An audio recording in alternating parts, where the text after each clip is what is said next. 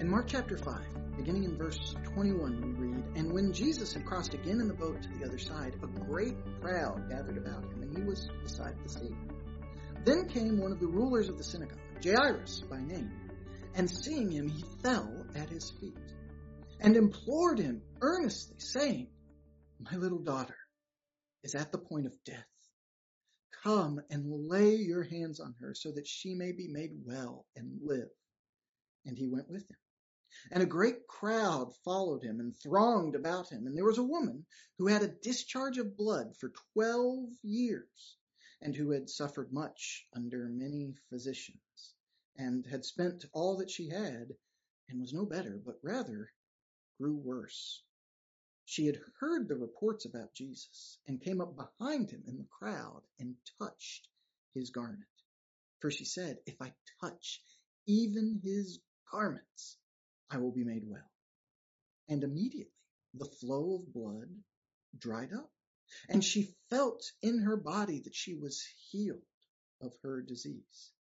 And Jesus, perceiving in himself that power had gone out from him, immediately turned about in the crowd and said, Who touched my garments? And his disciples said to him, You see the crowd pressing around you, and yet you say, Who touched me? And he looked around to see who had done it. But the woman, knowing what had happened to her, came in fear and trembling, and fell down before him and told him the whole truth. And he said to her, Daughter, your faith has made you well.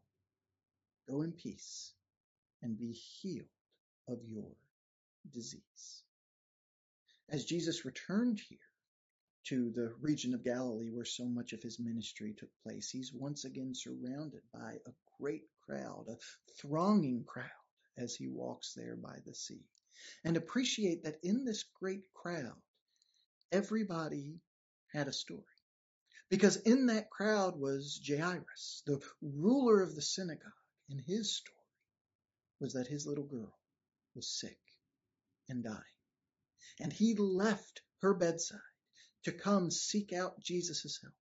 And for a man like Jairus, faith looked like seeking healing from Jesus. Even though some of the other religious authorities had started to turn against him, faith looked like falling down at Jesus' feet and begging for his help. Though Jairus himself was a respectable person, somebody with influence, yet here he was begging for Jesus to help, and Jesus responds. Jesus saw Jairus and he was willing, amidst that great crowd, to go with him to his house to help his daughter.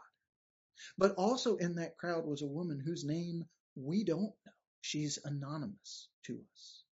A woman who had been sick for 12 years with an issue of blood, and because of the nature of that illness, she wouldn't have been allowed in Jairus' synagogue.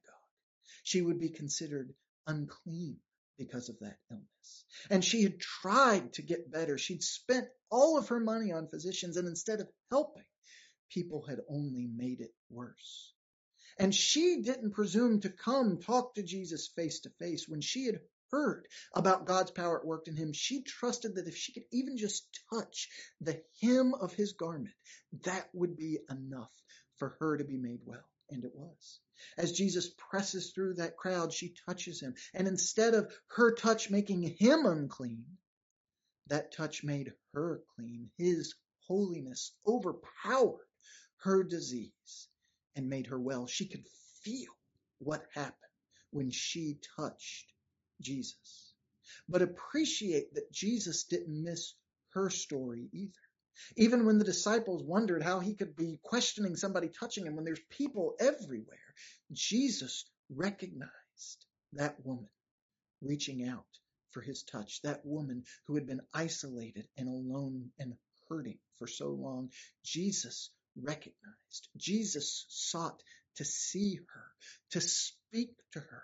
And instead of scolding her for touching him, he told her that that faith, that loyalty, that trust in God that she had expressed through him was what made her well. It's what allowed that daughter to be able to move forward. This is the opportunity for us as we come to know Jesus because we all have different struggles. We all have different situations in life. And Jesus cares about all of us. A touch from Jesus is what every one of us needs. Whether we're begging for him to come lay hands on someone we care about, whether we're just trying to touch him from behind.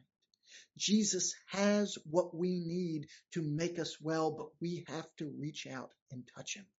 We have to recognize that those burdens that we bear for ourselves, for our loved ones, he is the answer. He's the one that can make them well, and we have to seek that. And we have to seek that trusting that he is more than enough for us and all of us. Because while Jesus is having this whole interaction with the woman of discharge of blood, remember, he had somewhere else he was going. There was a sick little girl that needed his attention.